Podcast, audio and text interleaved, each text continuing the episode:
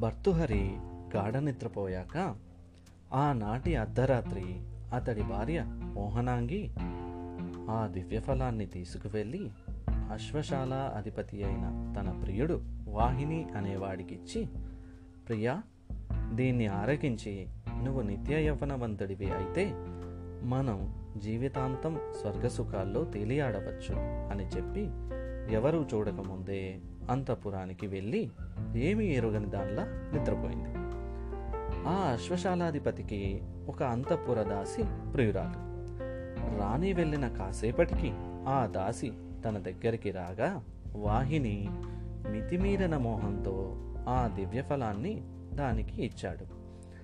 ఆ ఫలాన్ని ఆ దాసి తన గంపలో పెట్టుకొని వెళుతుండగా ఆ వ్యవహారాన్నంతటినీ చాటుగా గమనిస్తున్న బట్టి దాన్ని పట్టుకుపోయి రాజు ఎదుట నిలబెట్టాడు. తన భార్యకి ఇచ్చిన దివ్యఫలం ఒక పరిచారక వద్ద కనిపించేసరికి భర్తుహరికి మతిపోయినట్లయింది. అతడు విచారణ జరిపించగా తానెంతో ప్రాణప్రదంగా ప్రేమిస్తున్న తన భార్య రంకుతనం బయటపడింది. వాళ్ళని శిక్షించినందువల్ల ప్రయోజనం ఏం లేదని భావించి తన భార్య అశ్వశాలాధిపతి అంతపురదాసికి క్షమాభిక్ష ప్రసాదించి ఇహ నుంచి మీ బ్రతుకులు యథేచ్ఛగా మీరు బ్రతకండి అని చెప్పి వాళ్ళకి రాజ్య బహిష్కారం విధించాడు. ఆ ముగ్గురు అవమానంతో పశ్చాత్తాపంతో దుఃఖిస్తూ రాజ్యం వదిలి వెళ్ళిపోయారు.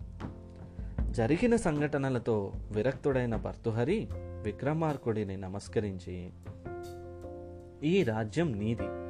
నాన్నగారి అభిమతానుసారం కొంతకాలం ఈ రాజ్యపాలనని నేను వహించాను. సర్వసమర్థుడివైన నీ వంటి వాడే రాజుగా ఉండాలి.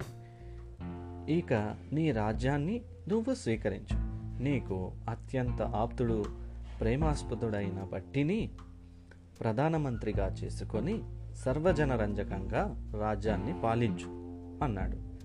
భర్తుహరి ప్రతిపాదనని రాజ్య ప్రజలందరూ ముక్తకంఠంతో ఆమోదిస్తూ విక్రమార్కుడే మా రాజు విక్రమార్కుడే మా రాజు అంటూ నినాదాలు చేశారు. ప్రజలు మంత్రుల అభిష్టం మేరకు విక్రమార్కుడు కన్యకాపురానికి రాజుగా పట్టాభిషక్తుడయ్యాడు. బట్టి ప్రధానమంత్రిగా ప్రమాణ స్వీకారం చేశాడు.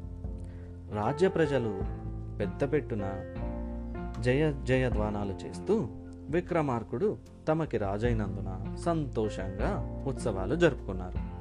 భర్తుహరి సన్యసించి వనవాసానికి వెళ్ళిపోయాడు. వనవాస దీక్షలో అతడు రచించిన నీతి పద్యాలు భర్తుహరి సుభాషితాలు పేరిట లోక ప్రసిద్ధమయ్యాయి అతడి జీవితం చరిత్ర ఆ విధంగా ధన్యమైంది. సరే మరి ఋషి అతడికి ప్రసాదించిన దివ్యఫలం ఏమైనట్లు? అది తర్వాత ఎపిసోడ్లో తెలుసుకుందాం. హలో ఫ్రెండ్స్ మన బేతాల కథలలో స్టోరీ ఎలా ఉంది? ఒక్కో ఎపిసోడ్లో కొంత స్టోరీ ఉంటుంది. ఈ పాడ్కాస్ట్ నేను స్టార్ట్ చేయడానికి మెయిన్ రీజన్ ఏంటంటే ఈ స్టోరీస్ పిల్లలకి చెప్పడానికి చాలా బాగుంటాయి. కోర్స్ ఇప్పుడు యూట్యూబ్లో చాలా స్టోరీస్ మంచి కార్టూన్ అండ్ గ్రాఫిక్స్తో మంచి క్వాలిటీతో బాగా దొరుకుతున్నాయి అనుకోండి బట్ అలా చూడటం వల్ల పిల్లలకి ఇమాజినేషన్ అనేది ఇంప్రూవ్ కాదు. ఆ వీడియోస్ చూడటం వల్ల ఓహో అవి అలాగే ఉంటాయా? అనేసి ఫిక్స్ అయిపోతారు. అలా కాకుండా మనం స్టోరీస్ చెప్తూ ఉంటే అవి వింటూ వాళ్ళు దాన్ని వాళ్ళకు నచ్చినట్లు ఊహించుకుంటారు. సో అలా ఊహించుకోవటం వల్ల వాళ్ళ ఇమాజినేషన్ అనేది చాలా ఇంప్రూవ్ అవుతుంది. సో మీ పిల్లలకి స్టోరీస్ చెప్పండి లేదా వినిపించండి. అవి ఖచ్చితంగా వాళ్ళు బాగా ఎంజాయ్ చేస్తారు. అండ్ నా పాడ్కాస్ట్ మీకు నచ్చితే ఫాలో అవ్వండి. అండ్ మీ ఫ్రెండ్స్ అండ్ రిలేటివ్స్కి తప్పకుండా షేర్ చేసి నన్ను సపోర్ట్ చేయండి. Thank you